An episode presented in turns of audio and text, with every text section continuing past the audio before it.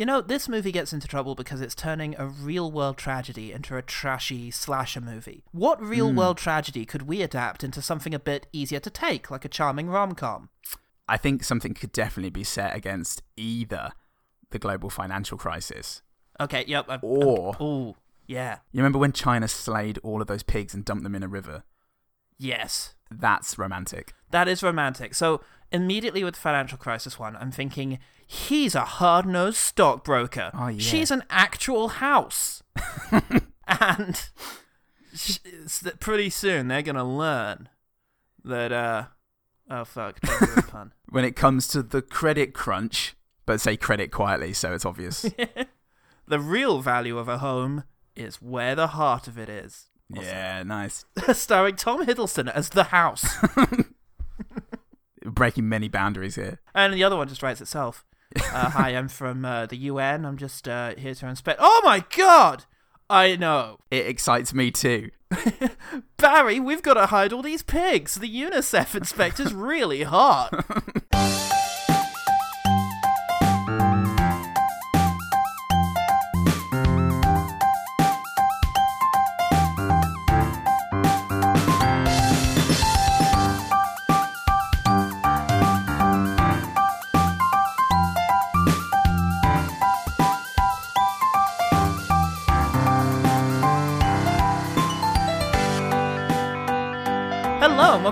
welcome to One Good Thing, the podcast that no amount of alternate realities can save. Oh, did cross my fingers. I'm Paul Sebring. I spent 10 bucks on this thing. Yay! Something to feel good about there. Ooh, thanks, Patreon subscribers. this is the kind of shit you've paid for. It was on the UK Netflix, but I had to get so far into that fucking title before it admitted Yeah. that it had it. Are you sure this is what you mean? H A U. We've got the Haunting of Hill House. That's probably what you mean, right? Or any of these other good horror movies? Uh, no, you're definitely spelling Sharon. The Haunting of Sharon Blake by Ken Loach. Ha- Haunting in Connecticut, even? No. It's not very Not- good, not but even it's that. not actually spiteful. Uh, I'm looking for the spiteful one. Yeah, it, it was suggest it's suggested on my Netflix. I can log into it and, and, and type out it, and it goes, "Oh, you mean this?" And you click on it, and it does that thing of, "We don't actually have it, really." But it'd be nice if we did, wouldn't it? Oh, you mean this? What's wrong with you? Of course, we don't have that. Here's some nice, more wholesome porn. Here's a Serbian film. Thanks, Netflix. Yeah. Today we should be discussing Daniel Farrands' biographical slasher flick, yeah, uh, The Haunting of Sharon Tate. Five persons, including actress Sharon Tate, were found dead. Help me! They're killing all of us. It's okay, it was just a nightmare. It's over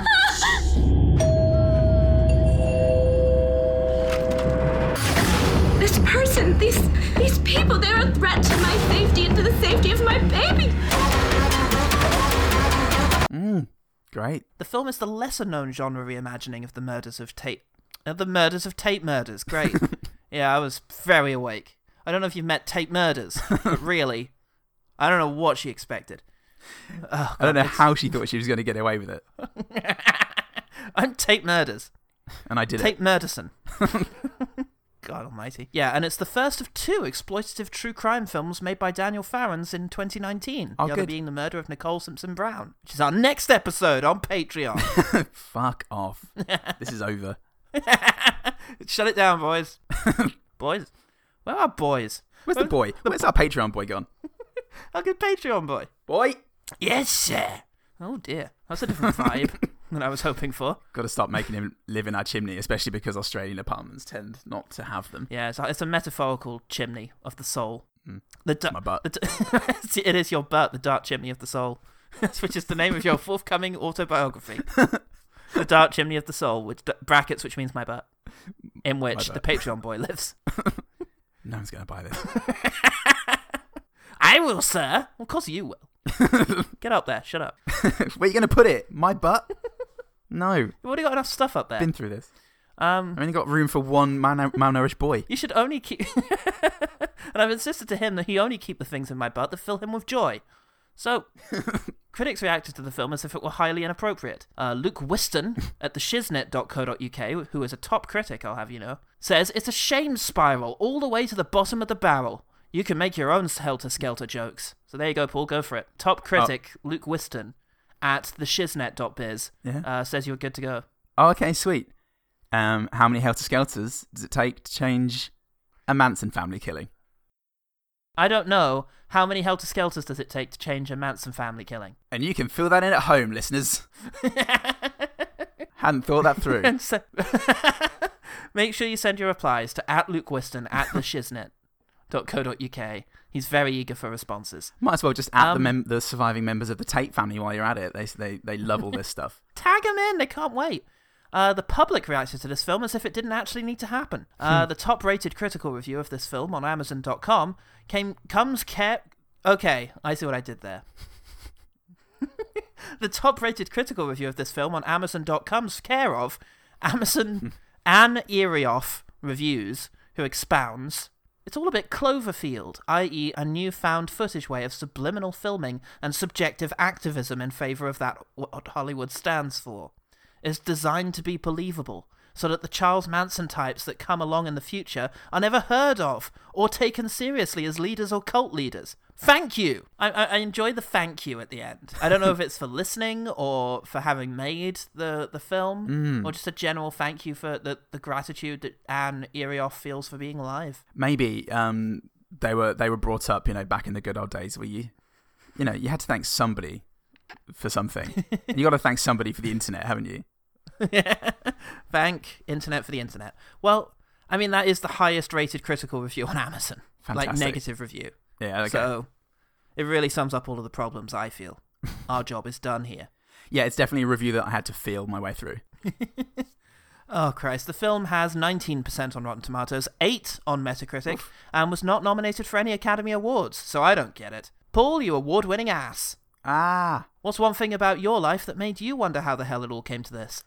Oh well, do you know what? I really enjoyed that they uh, they put actress Sharon Tate in capitals under the first shot of Hilary Duff. Um, it's good to know that we're being respected from the outset.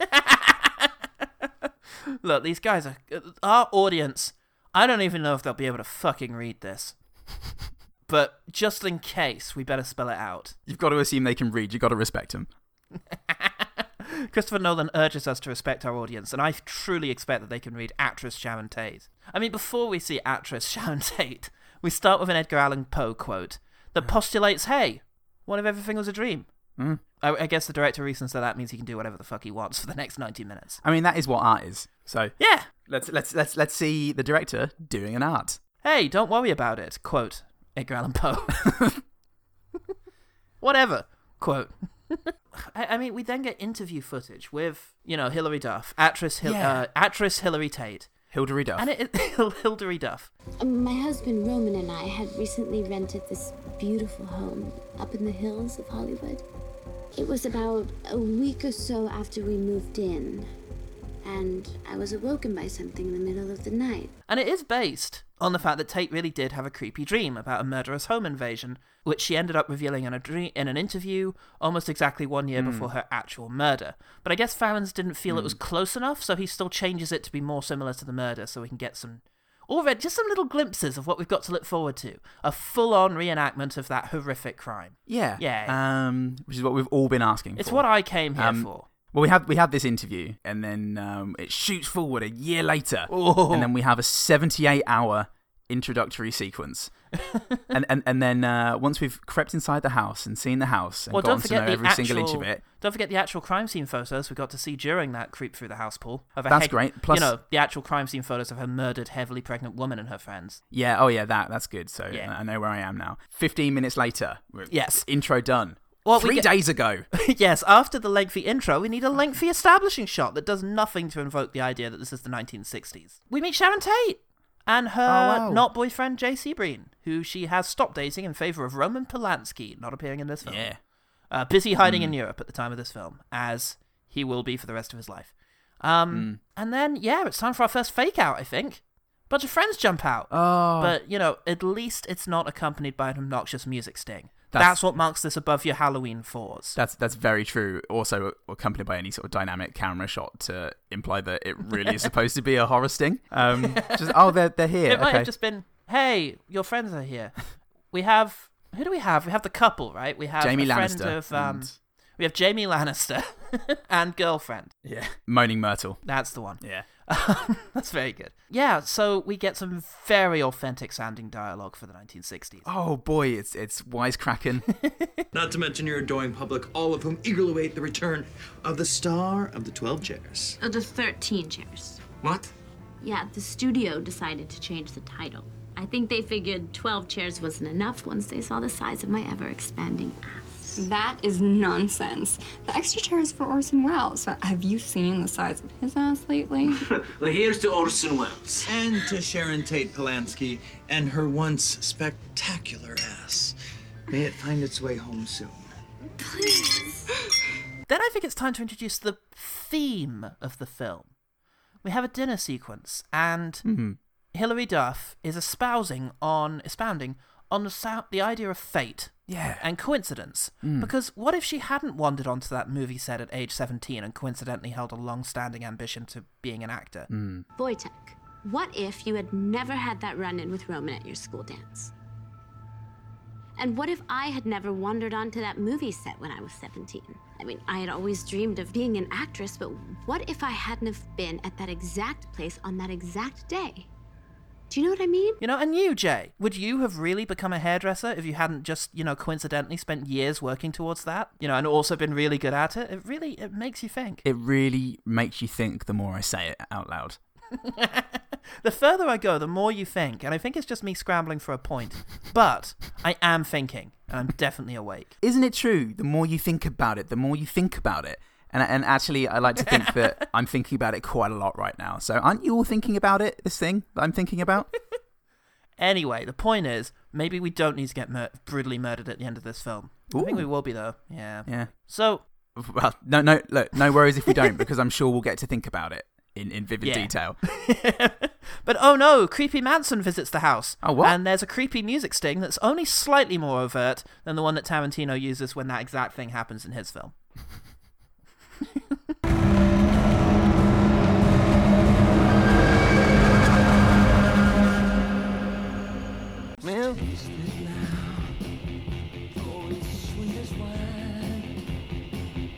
Hey, I'm Marilyn Manson for one scene. Bye. Marilyn Manson. Yeah, yeah. He shows up. Hey guys, I approve of this. It's Church of Satanism. How sincere am I? Who knows? on this film. Go away, Brian. Jesus. All right, we're not, we're not going to worry about that. That's that's a good forty years away. For now, we're just going to focus on this terrible fucking um music because is it here? Where is it that he she- um he listens to his bad psych rock? well, at some point she goes into the shed and finds out that he, um Manson's been sending creepy records that they've been keeping hold of because you never know. You never know. You never Could know. be gold one day. Ahead of his time. Um, I think something frightens Sharon. Well, that frightens Sharon Tate, and it's Yeah. at that point that uh, Wojciech Frykowski's um, whole alive body is shown off. That's Jamie Lannister. He uh, shows up in his underpants, and uh, yes. yeah, He's wearing a bag. Um, You know what? I know we, we often focus around um, his lost potential as a writer, but uh, we also lost a pretty sweet bod in that Yeah. transaction, didn't we? You, you, you could have. That's something I can appreciate now, thanks to this film. Yeah, the topography of that man's body was uh, hot as fuck. Um, yeah, so th- he he chases off some some of the Manson family, some of the Marilyn Manson family, Yeah. and um, their their dog runs away. Oh no, that's, Oh, that's prob- probably going to be fine. Sharon Tate, Probably. Hilary Duff says something's wrong, and uh, her friends go, "Look, you're obviously going in- insane with that baby in your body. Don't pay any attention to the cultists hanging outside, hanging around outside of our house, or the fact that your dog's gone. Yeah. This is fine, fine, fine, fine. is all fine. It's, It's just a so- it's symptom so- of pregnancy is dog anxieties and hippie paranoia. Yeah, exactly. It's well documented in this book. So you've decided to have a baby in the 60s. Oh no. Have So- you got any cravings for cocaine? That's to be expected. Try to avoid them at least in the first trimester. So one a day max with lunch. one cocaine a day. A cocaine a day keeps the business guys away. So we meet some creepy hippie chicks in the mountains, and the music is, you know, much more overtly creepy than the creepy music that Tarantino played when he introduced his creepy hippie chicks. So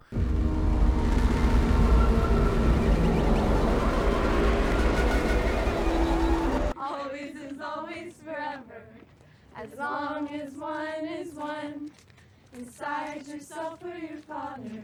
All is one, all is one, all is one. Yeah. I definitely feel good about that. For me, it's, it's an un- unintentionally great pan out where uh, they're, they're walking past in slow motion, sneering at Hilary Duff and her Yeah. friend Moaning Myrtle Mm. um, with this kind of, like, w- ha- Yeah, yeah. And it pans out, and the girls then just walk past them in normal speed, cast them a half second's glance before heading off on their way. Ah, but it, maybe it's in Hilary Duff's head. Maybe there is no Manson family. We, the audience, don't know. Through Hmm. an assortment of jump cuts, uh, we reveal that Tate's dog has been murdered. Oh no, this didn't happen in real life. No. Oh, no way. Ah. What about the mem- the family members of that dog It's very insensitive. who have survived today? I mean, what about that it dog is. who probably did also survive? I think Sharon Tate had a dog. I, I think I read some account that it might have been around, but just bad. It was a bad dog. It wasn't very good. Well, you So- know, it's the true way you know people are evil is that Mm. they, ki- they kill a dog. Yeah. You, you kill a whole room full of people Yeah. in, in, in very vivid, bloody ways. That's fine, actually. We're all okay for John Wick to kill literally whoever. Yeah. Because, well, two reasons. One, because his lovely dog died, and two, it's just Keanu Yeah. Reeves. And, and you Yeah. would. He could actually do that in real life. And I feel like most would. people would be okay with it. Hey, hey, look, as, as a guy walks down my street. Someone's stealing lemons again. No, but he's holding a very small dog under his arm. How distressing. That's horrible. I, I'm so sorry. I just, I just think you know, we would, we would do anything for a dog or Keanu Reeves. They're Yeah. Basically, uh, I'd carry a Keanu Reeves under my arm. Imagine if Keanu Reeves was small enough that I could carry him under my arm. Oh, yay! He would be God, in his little suit. Oh. put me, put me down now. Come on, you like it, Keanu. It's true, I do.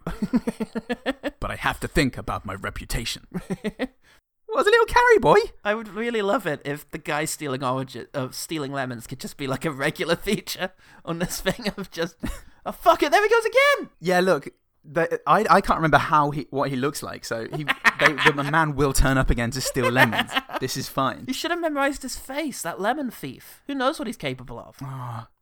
I'll do it next time. Sharon Tate has one of those wonderful, slow horror movie wander around a house that's empty. Everyone loves those. I, as a horror fan, absolutely Yeah. fucking adore nothing more than a character slowly walking around a house when there's obviously nothing interesting to find or happen. Mm-hmm. Then she finds some of Manson's bad psych rock and freaks right the fuck out. Yeah. But in a bad way, you know? It's not a good freak. It's not good, freak. She's she's being hysterical. Actually, Jamie Lannister and Moaning Myrtle are back back on the case. Look, magnesium levels are kind of low when you're pregnant, so I can understand that you think that a crazy cultist is coming after you. Um, what about my dog? Oh, look, look, and it just cuts to the next scene. Um, in which Sebring looks awkward in some underwear and they talk about destiny. yeah, Yeah. very very seamlessly. It's very well brought, seamlessly It's brought up. Excellent. He looks Um, very comfortable to be in that underwear. And um, yeah, she asked, "Do you suppose this movie has to include our violent murders?" Yeah, the director isn't really interested in doing anything more inventive. Oh, that's a shame. Yeah. Hmm. All right, well, let's have those murders then, because it's time for. Tate to have a dream. And yeah, pretty much shows how it happened in real life. And I had to go away and read up about the real murders again, so I could say that last sentence. Um, so yay, yay for me. Pre- Love that. Yeah, it was pretty much how it happened in real life. I think um, the the article I read was um, Jay Sebring didn't get stabbed quite so many times as he did in the film. It was Mm. four times. oh Um, fuck it! Was it really? Because I know they shot yeah. him and then stabbed him, but yeah, he Yeah. he gets a right old stabathon, uh, complete with Yeah. CGI blood spurts, slow motion, Yeah. and extreme close-ups of knife penetration. Fantastic! Yeah, it's it's really great actually. It's very sensitive. The the worst, do you know the worst thing about that scene for me though, Paul? Mm. Was the fact that I didn't realize it was a dream until she woke up at the end of it, and I realized that it wasn't the fucking third act already.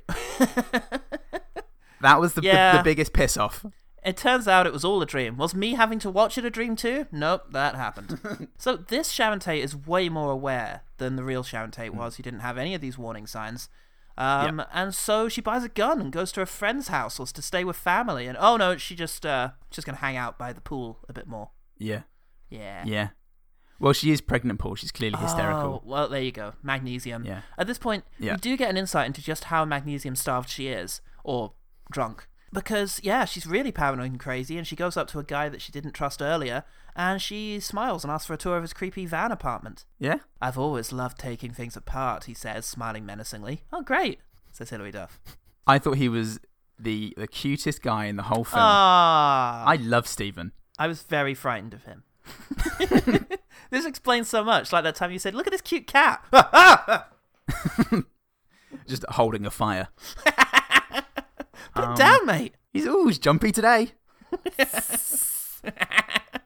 Um, Oh. yeah. Creepy cute guy. He solves the fucking Rubicon, Paul. He realizes that Charles Manson, Solves it, does he? the genius, the oh fuck, how did he do this? He recorded himself saying "Helter Skelter" backwards into his bad psych rock. Yeah. That's very clever, he says. Someone went to a lot of trouble to make this. he recorded himself backwards. How? How? How does uh, such a person do that? I don't know. Very. I'm a genius. Very. I've clever. never heard of such a thing until now. But why do it? Duff reasonably asks.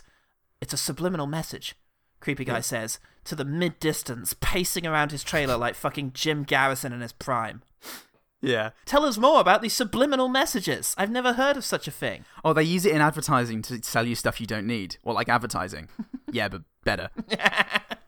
But you don't notice it in the advertising. That's what's so sneaky, is they sneak advertising into the advertising. So you're just watch sat there watching some advertising and you don't even realize that you're being advertised to. Wow.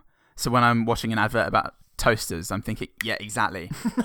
toasters. You see, what you don't realize is, and what you actually is actually quite revealing. What you just said there is that you just said toasters. So, Mm. oh shit, it worked. I was thinking about toasters. Fuck, Fuck me. it's a conspiracy. Anyway, time for another dream sequence. Well, but just he, he gives a lecture about consumerism, which is treated as this big revelation, and it really sounds like a Manson lecture. Personally, I think it's all part of a plot created by the government to turn us all into conformists, to keep us from questioning what's really going on with the man, to keep us from thinking for ourselves. Think about it. If they keep us in the dark, they control everything. We become a society of mindless, consumerist robots left to roam the wastelands of their artificially constructed purgatory.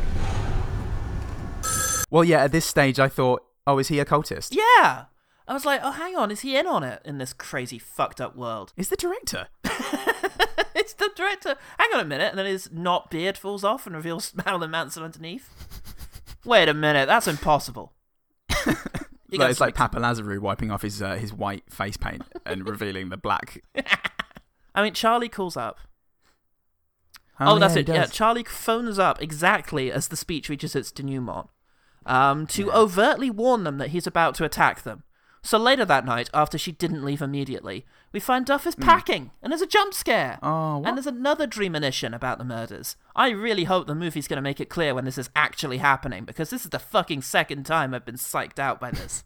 I mean, isn't isn't this the final? Yeah, we're there. Yeah, the, the, the family, they arrive this time. After that dream sequence, they actually show up and walk like zombies through the gate that they went around in real life. Yeah.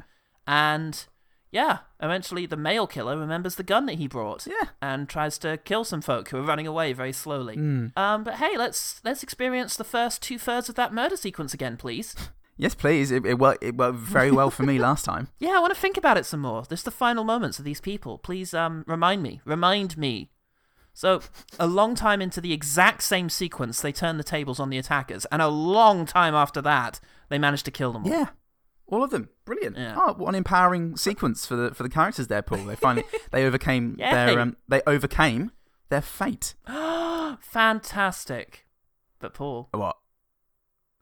I got a surprise. Oh, what? It's not like your birthday again, is it? It is like my birthday because those fuckers didn't survive shit. Oh, what? There they are, all dead on the on the floor All dead. to be viewed. Brilliant. She was powerless all along in every reality you can think of. Oh, great. There's Hilary Duff still alive though, looking at them and and going, "Oh, it couldn't do fate after all." Et tu, fate, quote Edgar Allan Poe. Fatus. fate, fate to black, and that's the end of your your fucking movie. So, Paul, what did you think of the haunting of Sharon Fate? Oh, that's very good. Look at you. hey everyone. this guy. Hey, guy stealing those lemons. hey, I I thought I've seen your face, you cunt. Look at this. look at my look at my mate. his face was an actual lemon. What's happening? You know when your mum says, "You go on stealing lemons like that, you'll become a lemon." she meant literally because she's a voodoo witch. She meant literally because he cut your head off and put a lemon on it. She was Ari Aster, director of Hereditary. and I love her. And I hate this film, Paul. yeah, fuck this. Um, look, this is going to be in my this is going to be in my bottom ten. Uh, Oh, yeah, easily.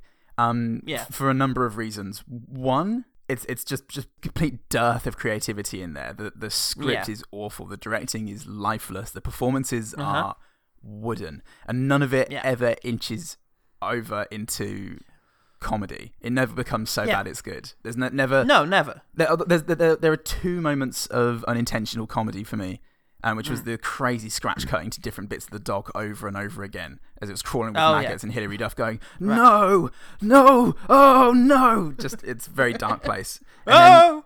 and then when it cuts to her later sitting and stroking the dog Teddy and, and being upset because her dog died, uh, Yeah. j- I wanted to be sad, but it, it just ridiculous. Um, Yeah. So so I guess I guess that means it's just very false and very phony. All the sad moments It are trying to it's trying to play for sadness and pull at the heartstrings so that you you feel more when the mm. really horrific murders happen. really fucking horrible murders because that's the thing even without the real world implications of this it's just a bad slasher movie with Yeah. rubbish tension and mean spirited violence it's like the home invasion movies of the late noughties and the early tens like Yes. you know everything everything that came after like them you know like the strangers and all the rest of it where it's just it's not camp anymore so unless it's effective it's just boring and Yeah. grues- gruesome. And it can't, you know, if you do like the campy slasher movies of the 1980s badly, at least it can still be fun. There's nothing fun about these. It's also, Yeah. it's just annoyingly made. I hated the shaky cam during conversations. Yeah. Like intense close ups and shaky cam. It's an ugly movie. The color aesthetic is orange. It's, it was it felt so garish, and and when when you add to the the fact that there are just so many small details. Like I couldn't take my eyes off of whoever wasn't speaking in each scene because they were just looking around nervously, waiting for their turn to deliver their lines. And and like the outrageous, hateful expressions of the killers, like they're sneering Yeah. cartoon villains. It it, Yeah. it was just the most outrageous approach you could have taken to, to this event. And I'm, not, I'm s- we're Yeah. still not even talking about the insensitivity of it mean, yeah. and it had but- pretensions to being a documentary at times and you know with, with the, the Mm. real the actress sharon tate at the beginning and trying to play it off as Yeah. if there are sort of there's there's this element of truth to it it's it's one of those issues where it would have just been so much more interesting and as grisly as a documentary and if you, you when Yeah. you're trying to then ramp it up and say no look it's really grisly look ugh, isn't it horrible Yeah. With the CGI so blood just feeling so over the top and just yeah and but also weightless. It just and making us experience the crimes again and again with the same horrible dialogue that was actually said to these people. It just it says nothing interesting about the murders, why Yeah. they happened, Yeah. or what they meant, or about Sharon Tate and who she was or who she could have been. Yeah. At least in Once Upon a Time in Hollywood, we get to see her outside of the context of her death. Yeah. You know, which really has eclipsed her life in most media. It's kind of you know, I've gone back and forth on this, but I'm actually at the point now where I kind of like Sharon Tate's role in Once Upon a Time in Hollywood as mm. being entirely removed from the action of the film because ultimately being removed from the Sharon Tate murders was the opportunity she didn't get to have in real life. well I And it's kind of nice that this film separates her from it. yeah that's exactly that film, that's not exactly this film. Yeah, yeah, yeah. Uh, but also Once Upon a Time in Hollywood. yeah. No, that's that's exactly what I thought about it as well, and I've al- I've I've never actually had a problem with it. And I'm, well, do you want? We can get in. We're gonna Well, get into this in later, bit, yeah. we we'll get get into it in a little bit. Yeah. Okay, cool. Back to the this this film for now. There are just so many Yeah. elements. Just it's just so such a cruel film. Yeah. I think. It's like just- all, all the the stuff at the beginning when they're on um they're sitting around drinking wine and they're playing that game with the the marble running around that Yeah. board Yeah. and um, it's lo- it's letters and then a no, Yeah. and you know wherever the ball en- lands, that's what it is. And you have her going, "Will I live a long and happy life?" And then the the Yeah. marble falls on the no. It's just get fucked. what like what are you trying? What are you trying to convey? What are you trying Yeah. to get across with that? Is is is this the fate thing? But if if it is, then why do you have to be such a dick about it? if this this real this real person, you know, Yeah. that they weren't. You, when you're watching Schindler's List, you don't have a Jew come up to the to the, the front of the camera and go, "What's next? Ghettos." Yeah.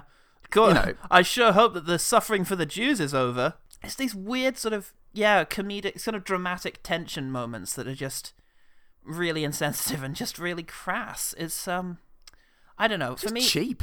it does feel. It's not a word I like to use very often, but it does feel to me exploitative. And when I say exploitative, Hmm. I mean that the filmmaker is saying, "Ugh, come look at this." Yeah. That's that's what I Yeah, got from yeah, like the exactly. marketing for Glen or Glenda. You know, where it's like. Mm. Come look at this! So all those remember those old Channel Five documentaries that were like the girl with a boy for a face, just uh, not you know trying to be sort of. Yeah. It's been very hard for us actually, and uh, yeah, it's been really difficult. But the, it's still very much come look at them.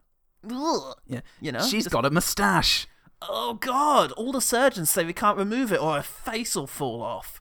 Isn't she weird? You know, it just it, you Yeah. never get to experience them like outside of the context of their you know disability. And I mean, looking can be a compassionate act, one of understanding. Moustaches are a disability.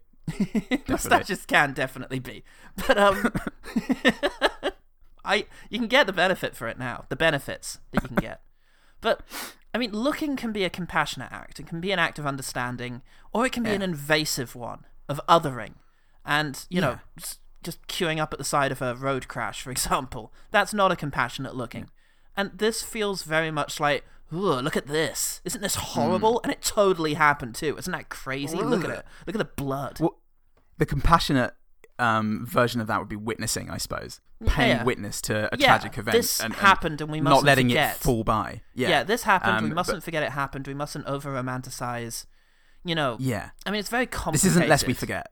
Exactly. Yeah. It's very complicated. The fucking situation around the murders. You know that happened. Yeah. You know, it's unfair to say, "Oh, look where a hippie lifestyle gets you," but Yeah. it's similarly unfair to say, "Oh, that the flower power movement had no weaknesses," because it definitely opened up. You know that. The, the thoughts of the time and the zeitgeist of the time Yeah. definitely lent itself to Manson being able to take over the family in the way that he did and build his family. So, Mm. oh fuck it! Look, this is just gross.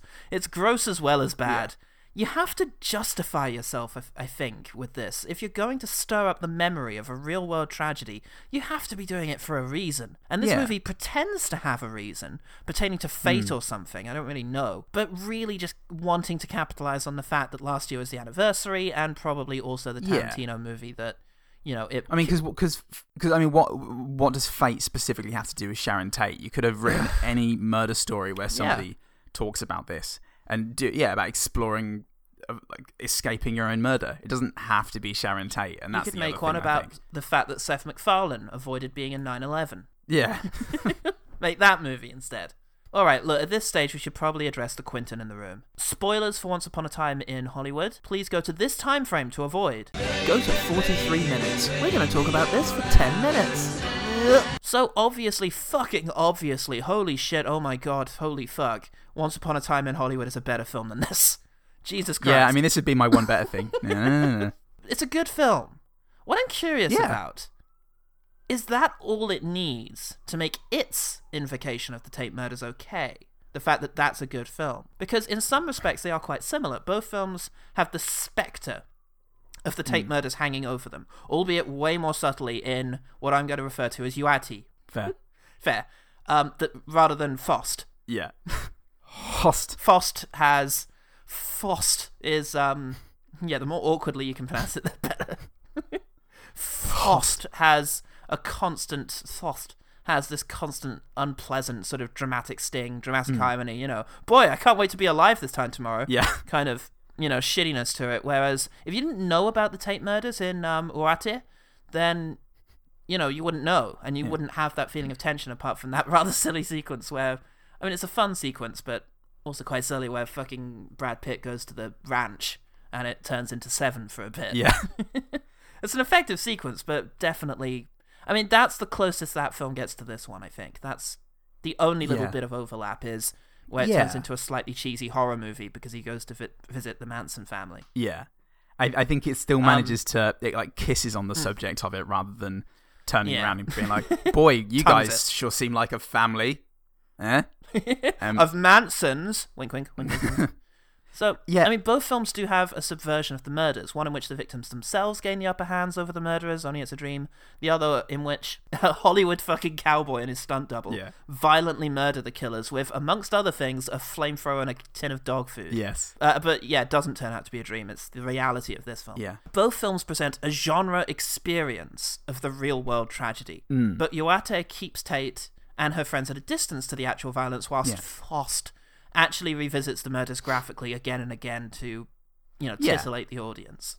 Well, I think with once a, with Owate, there's um Yeah. sorry, excuse me. with with uh sounds very Native American. I'm very fond of it. Owate, there is um, there, there there's there's a lot to it. I think there is an element of wish fulfillment. There's I think Yes, the, the the the relief um to find out that this is that it's being completely subverted. Like the relief in in the audience the in the theater I was in. Yeah. It was it was palpable. People were laughing and cheering, Mm. and I like. I'm not, I'm not that kind of person who vocalizes by cheering, but I I felt the Yeah. same relief. And then w- what it came across to me as is this this fairy tale ending for Sharon Tate, the ending that obviously Yeah. people collectively wish that she she could have had. Yeah. The the, the film felt not only as like a, a compassionate Mm. like a compassionate story about Sharon Tate, but it felt like Mm. an an ode to Hollywood and this sort of it was just a manifestation of this collective wish that the world would be slightly less shitty than it is. And I, so I, I think the- the intentions yeah. were, were were good. And Mm. you know, it, it, especially when you compare it to something like The Hateful Eight, when it end for me, like Mm. I, I really dislike the Oh, the, yeah. the second half of that movie because it just dispenses with Yeah. character and it feels like there's no point to it. Inglourious Yeah. Basterds feels like there's a point to it. Uh, you know, it's it's Mm. Hitler, and and Yeah. it's like it's it's like cinematic revenge that yes, Quentin that's, that's the thing. taking. Is in interviews, Tarantino makes this big distinction between the joys of movie violence and the horror of real world violence. Yeah. But in both Iwate and in Fost, movie violence is used to fix the real world violence, Yeah. as it did in Inglourious Basterds and Django, Mm. in which you know a bunch of Jewish soldiers machine gun Hitler to death, Yeah. and a for ex-slave blows up a plantation house. yeah, and the result can sometimes feel a bit awkward. Um, I mean, arguably, this is Tarantino's definitive word on violence in movies because what he's kind of saying is, hey, if the violence in my movies was an analog of real world violence, then things would t- uh, turn out like this. Mm. You know, there'd always be a good guy wanting to sa- waiting to save the day. Mm. You know, in Fost, it's more than just, you know, it's more just let's revisit this tragedy through the medium of movie violence with jump cuts and crash zooms et al. Yeah, and that feels more fucked up because I mean there's, there is more to it than just the relief because I remember when I first found out about the details of the Tate murders. Mm. I, I viscerally remember sitting and reading about it and the ensuing trials and the way the um the Manson family behaved in the trials and you know some of the things they said afterwards. And Mm. it made me very sad and very angry yeah. I really hated the people who did this and was Yeah. actually glad to read that they were denied bail at every opportunity Yeah. and that they were likely to all die in prison, one of which, you know, one of whom already has. Hmm. And that, you know, that's the part of me that felt happy at the end of Oate when that happened. Happy, but also kind of weird. Like, I didn't feel good about how good I felt about the graphic deaths at the end of that film Hmm. because it's kind of like how I used to feel watching Crime Watch. I don't know if you ever used to watch Crime Watch, Oh, yeah. but it very much kind of felt like an hour of just come on together guys let's all get together and just be angry for an hour Mm. you know i'd be like oh i'd like to have been there with a baseball bat and several months of training and a heavily armed police escort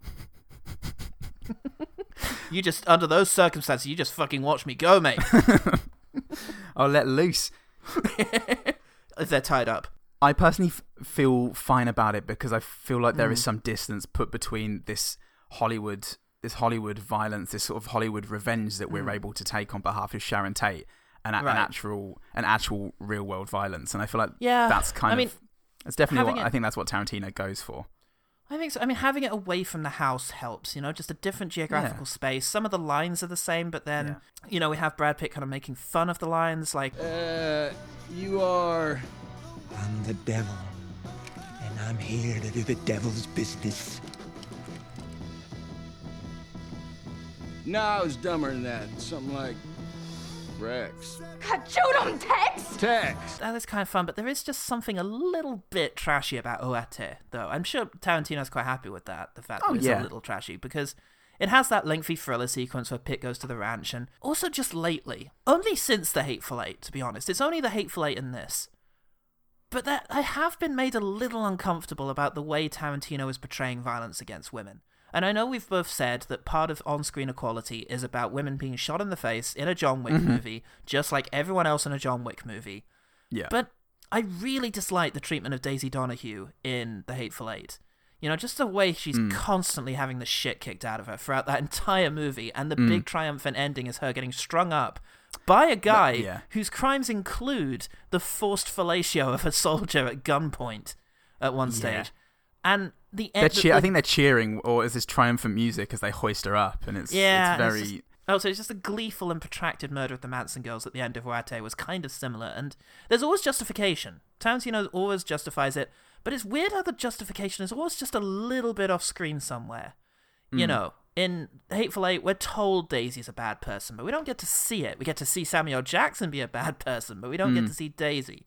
And in this, Brad Pitt killed his wife, which is really weird to just throw in there. And Yeah. we see, we kind of see something that implies that. I know because of real world knowledge, we know that these people went and killed, you know, were intending to kill. Mm. But in this movie, they didn't actually do anything. They showed Yeah. up with a gun and then got viciously beaten to death for a long time. And because we know about the Tate murders, we feel good about that. Yes, But- it's context dependent in this case. I think. yeah, exactly. And it, obviously, none of this is as gross as this fucking film. We can definitely say that. But Mm. I am kind of surprised that Oate got away with doing it in a, not an entirely dissimilar thing. I mean, we've we've talked about some of the reasons why it's better, and it's definitely better. It's just um, surprised at the legitimate uh, acclaim it's received. I, look, I, I think that you know we've discussed many times before that you know art is a is a is, is a great space to explore ideas like this or to just go make films like this and uh, just add to add to a conversation or just you know for Mm. them be discussed for, for its merits Yeah, and I think the difference is that once upon a time in Ho- once upon a time in Hollywood can be Mm.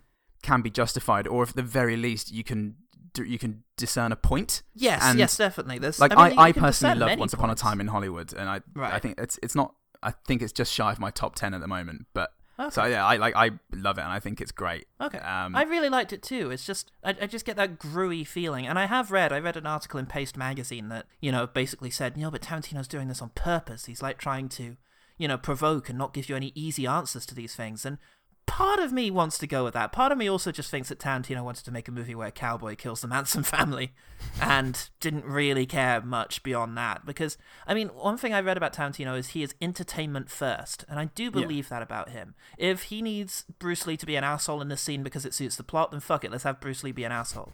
You know, Yeah. everything is second to story and entertainment.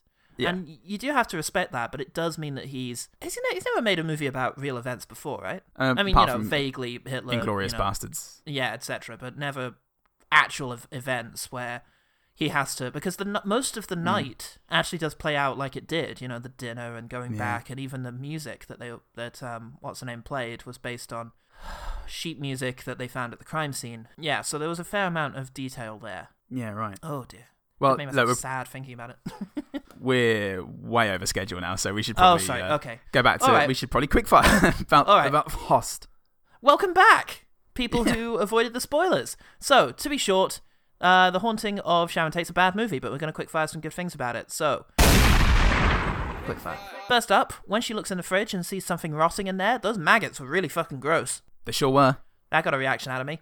Didn't like No. that. Um, the the opening track, like the textured Mm. um, ambient music, which was just the Okay. wom, wom, wom.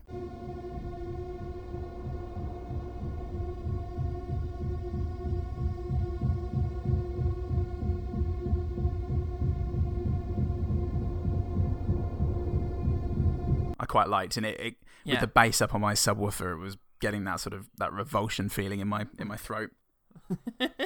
Good stuff. Pretty good. Um, I didn't look up how to. I didn't get to look up his name. Um, how to pronounce it? Pawel Szajda. Uh, that guy's pretty fucking hot. Jamie Lannister, guy playing the Polish Yeah. guy in the film.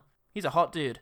when Gib, when Moaning Myrtle reveals she's finished the baby room, when Tate wanted to do it herself, she, they sort of hug and and um, Moaning Myrtle simpers, and then Duff Tate does the same, but then it immediately turns into a grimace, and there's a very nice flu- like fluid motion of. Good stuff. Um, I like the fact that Roman is this oppressive presence throughout the film, even though he's never in it. You know, we never Mm. hear his voice or see him, but throughout the film, it's always, you know, oh, just wait till Roman gets back, or Roman doesn't want you to go anywhere, and it's, it's interesting how Yeah. oppressive he is beyond his actual presence. It's um something Mm. very similar happens in Portrait of a Lady on Fire, in fact, which is a movie about Okay. chauvinism that doesn't have any men in it. And uh, you can read more about that on my review on Screen Mayhem. Ooh. Yes. Okay. What have I told you about spruiking your other outlets Your other in front of me? Yeah. Hey, I, I, I know Stephen terrified you. I thought it was quite cute. I liked his dorky glasses and sometimes natural delivery. He's the best performer in the entire movie. Give it him. Um, and sometimes he had a very like brave little soldier smile, um, which is very cute. he was a brave weird little kind soldier, of, but actually. he was. Yeah. Bless him. Uh, look, I think Duff probably looks more like Tate than Margot Robbie, which I think goes to show that it's the performance that really matters. yes. Um, but she does look like her to the point where a couple of times I'd see her and be like, "Oh yeah, she does look like a lot like her." But obviously, Robbie. I mean, as Deborah um, Tate has said, you know, Margot Robbie really did get the the attitude and the spirit of her. Oh, that's cool. Yeah. Margot Robbie's good. Yeah. See her, Um, Harley Quinn, or whatever they've called it now. Uh, when Jamie Lannister whacks the Manson family lady around the head with the cistern top, Oh yeah. It looks great actually. Um, it looks like it looks like it really connects and it's quite hard and fast. Hard and fast. Well, look, my last one is um, it is cathartic to see the Manson family get murdered. It just is. Yeah. I hate Yeah. them. I hate them so much that they did this. That they, I don't know. Maybe they are victims of a sort as well. But fuck them for doing this and for getting caught up and Hmm. for murdering the '60s. That and um, that Rolling Stones concert that went bad. Those are the two things. Murdered the '60s and um, Olderan. Olderan. Yeah, it was the Olderan concert. I know history. I'm a history boy. Oldermong. That and the continuation of sodomy laws until the end of the decade. Oh yeah, what is that? Apart from that, it was the best generation. Yeah. Also, Capital we were punishment killing was still a people. thing, but yeah, we were from killing those people four for a things- lot. Vietnam, Vietnam War, you know, Yeah. Yeah. it's fine. Yeah. it was good even. Yeah. um, look, uh, two more things very quickly. When Stephen's coming after the cultist who's crawling away, and the cultist keeps trying to turn around and shoot him, it made me a little tense to think that Stephen might get shot. Ah, And then uh, the the the sort of echoey piano-y piece at the end after they've killed all the cultists was quite nice.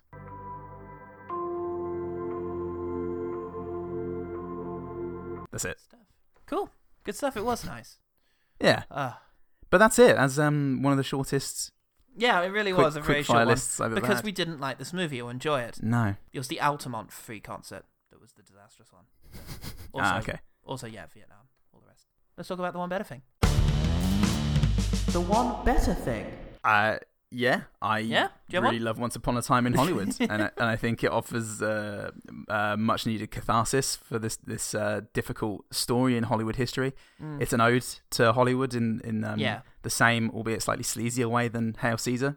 Um, but uh, yeah, I um, I think if Tarantino's going for enter- entertainment first, then he's got the he's got the chops to be able to do that, and then um, add little sprinklings of, of thought pieces Yeah. uh, along the way.